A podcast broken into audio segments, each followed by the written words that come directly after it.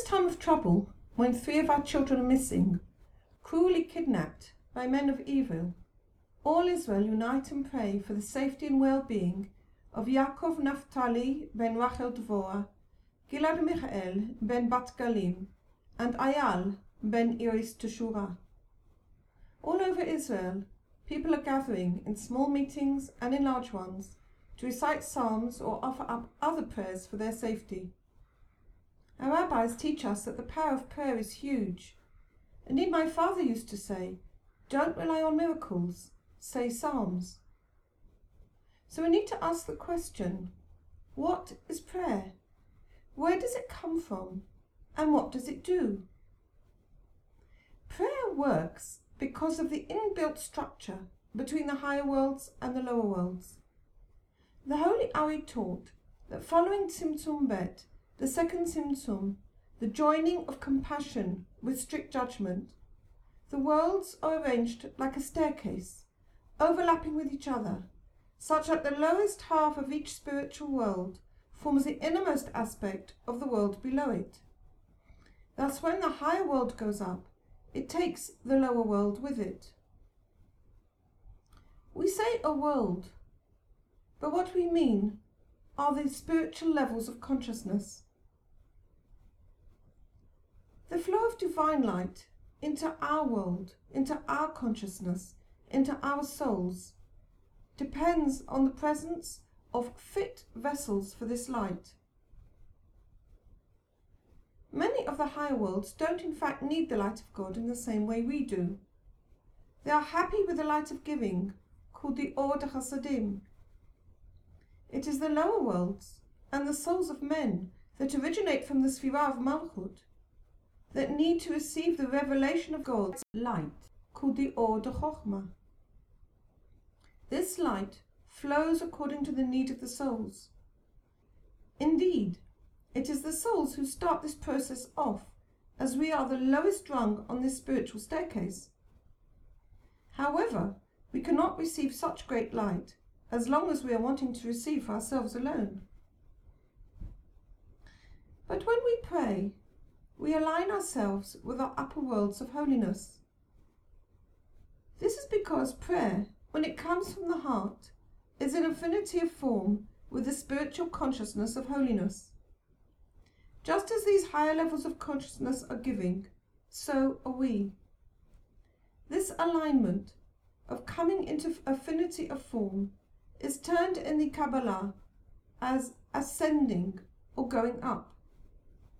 So we say that the words of the prayer go up, the words of the prayer being vessels for the light.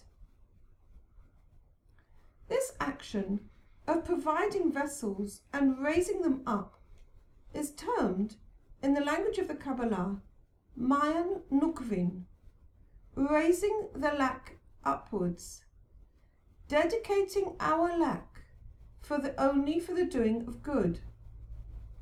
It causes a movement in the upper worlds, creating a harmony that was not previously present. Then the Svirot of the upper worlds turn to each other and enable the bounty of God's light to flow down through all the worlds, down to us, the souls of man. Just as we depend on the higher worlds for the bounty of God's light, the higher worlds are dependent on us to create this additional harmony, to start the whole chain of the revelation of the light of God. Indeed, as human beings, we play a crucial role in the sustaining of God's creation. As the sages taught in the Gemara, if it were not for the prayers of the 36 hidden Sadikim who sustain the world would not survive. Rabbi Abaya said in Masachet Sanhedrin, the world must have no less than 36 Sadikim to receive the presence of the Shekhinah in every generation. From the verse in Isaiah, happy are those who wait for him. Ashrei kol chokei lo, and the word lo in Gematria is 36. When we we turn to Hashem in prayer, we are affirming our belief in Him, that He is good and does good to all, that He is the master of the universe, and all that happens comes from Him, and is thus inherently good, even when we cannot see that with our mortal understanding. This faith in the Creator brings us into affinity of form with Him. That is an assent. As such, faith itself is a form of giving.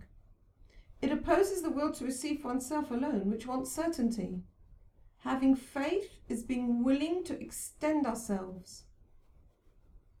Rabbi Baruch Ashlag used to say that when we pray, we need to believe two things.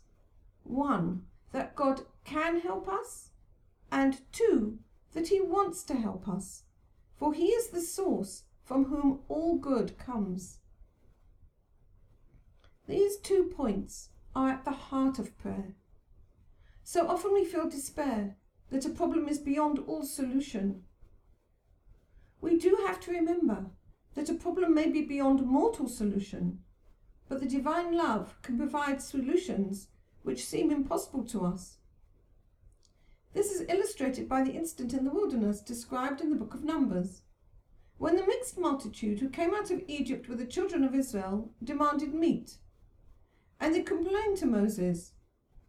Moses felt despairing, and pointed out that even if they were to slaughter every sheep and cow that they had with them, there would not be enough meat to feed such a multitude of people. And then the Lord said to Moses, "Is my power limited? Now you will see if my word comes true for you or not." And then, as we know, there was a rain of quails. From this story, we learn a principle that the Almighty can bring the salvation in ways that we cannot envisage. At other times, we may feel that the matter is too trivial, or we feel embarrassed somehow to ask. Who are we to ask? We need to remember that God wants to give to us. For the purpose of the creating His creation is to give goodness to the created beings. This purpose never stops, never ceases, never changes. The Creator's delight is to give to His created beings. All He requires is for us to provide a suitable vessel for the light to come in. Indeed, in the Amidah prayer, we say, "Shema Koleinu, hear our voice, O Lord our God. Merciful Father, have compassion upon us and accept our prayers in mercy and favour. For you are God who hears prayers and supplications. Do not turn us away empty-handed from you, our King, for you hear the prayer of every mouth. Blessed are you, O Lord, who hears prayer." From this, Rabbi Baruch Ashlag teaches us that we need to believe that God hears the prayer of everyone, even when we feel ourselves unworthy to pray. When we pray the prayers of our heart, we say what comes from our deepest being in the language that is closest to us. Mothers pray for their children in this natural way, but all of us need to whisper our prayers to God. When we light our Shabbos candles, we pray for our loved ones, whispering the desires of our heart. However, we do have other resources. These are the set prayers of the Siddur, which are obligatory for the men, and the Book of Psalms. How do these different elements of prayer work? The language of the prayer book and their blessings comes from the language of the Tanakh. The prayers of the Siddur were set down by the men of the Great Assembly. Rabbi Ashlag teaches us on the nature of this language, that it is the most ancient language with which to describe the divine revelation. That is to say, the letters, which form words and sentences, are vessels for the light of God. The men of the Great Assembly arranged these words for us in order to provide the appropriate channels for God's light into the world. As we pray them, even though we ourselves are far from their spiritual stature, nevertheless, through our faith, these prayers go up. In times of trouble, the Jews have always turned to the Book of Psalms. David HaMelech, who wrote most of the Psalms, had a tough life. He was persecuted throughout his life by those who were actually closest to him and should have cared for him. In times of trouble, he both cries out to God for help, but at the same time emphasizes his faith in God and his appreciation of his goodness.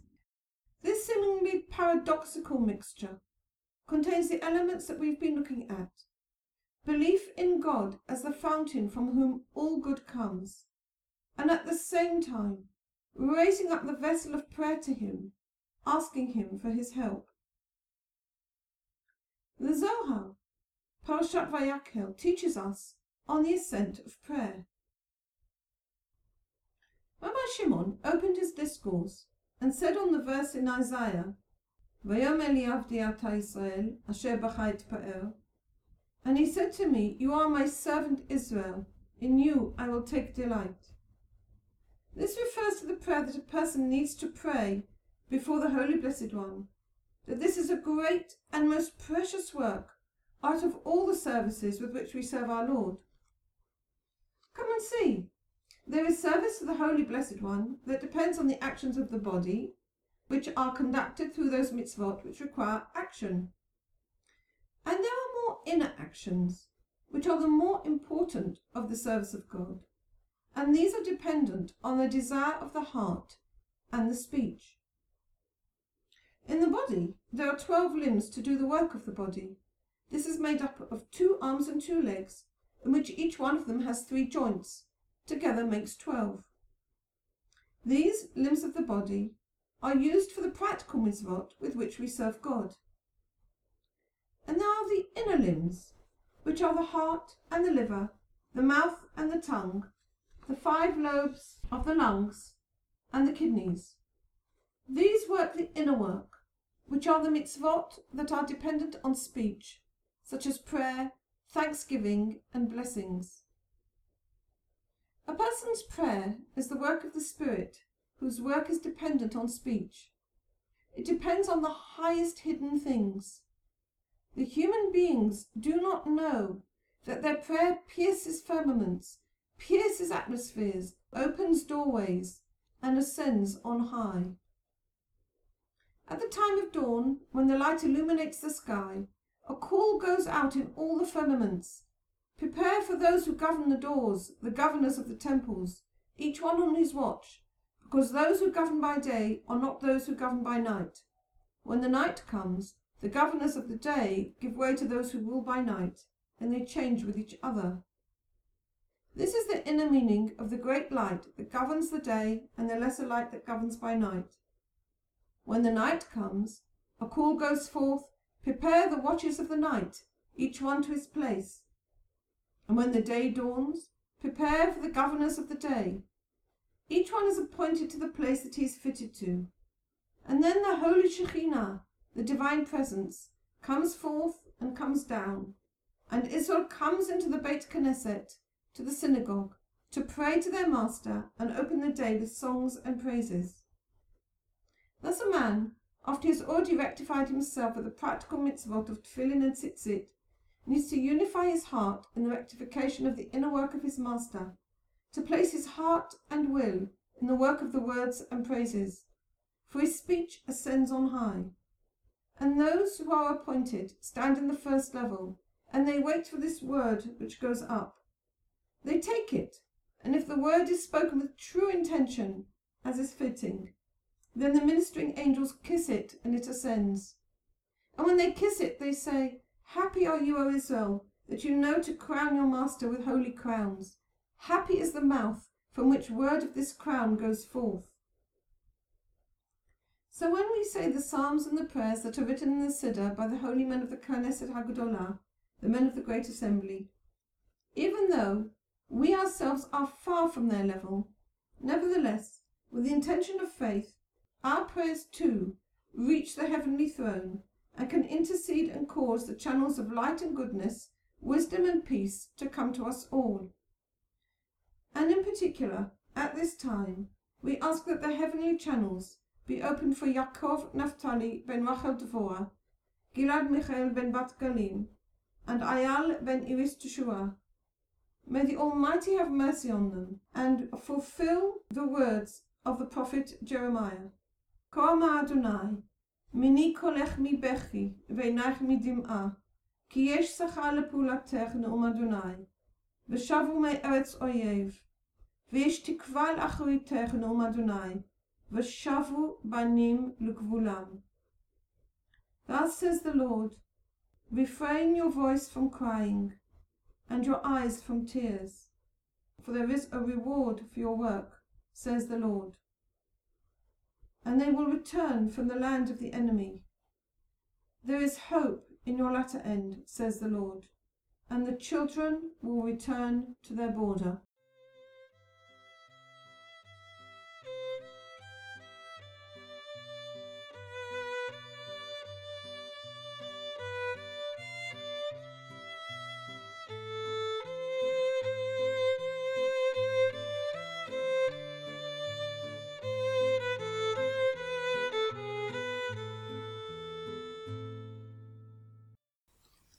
This audio recording is brought to you from Nehora School, established by Yedidah Cohen for the study of the Kabbalah as taught by Rabbi Yehudah Lev Ashlag.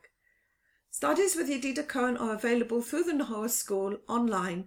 Details at www.nehoraschool.com or www.nehorapress.com.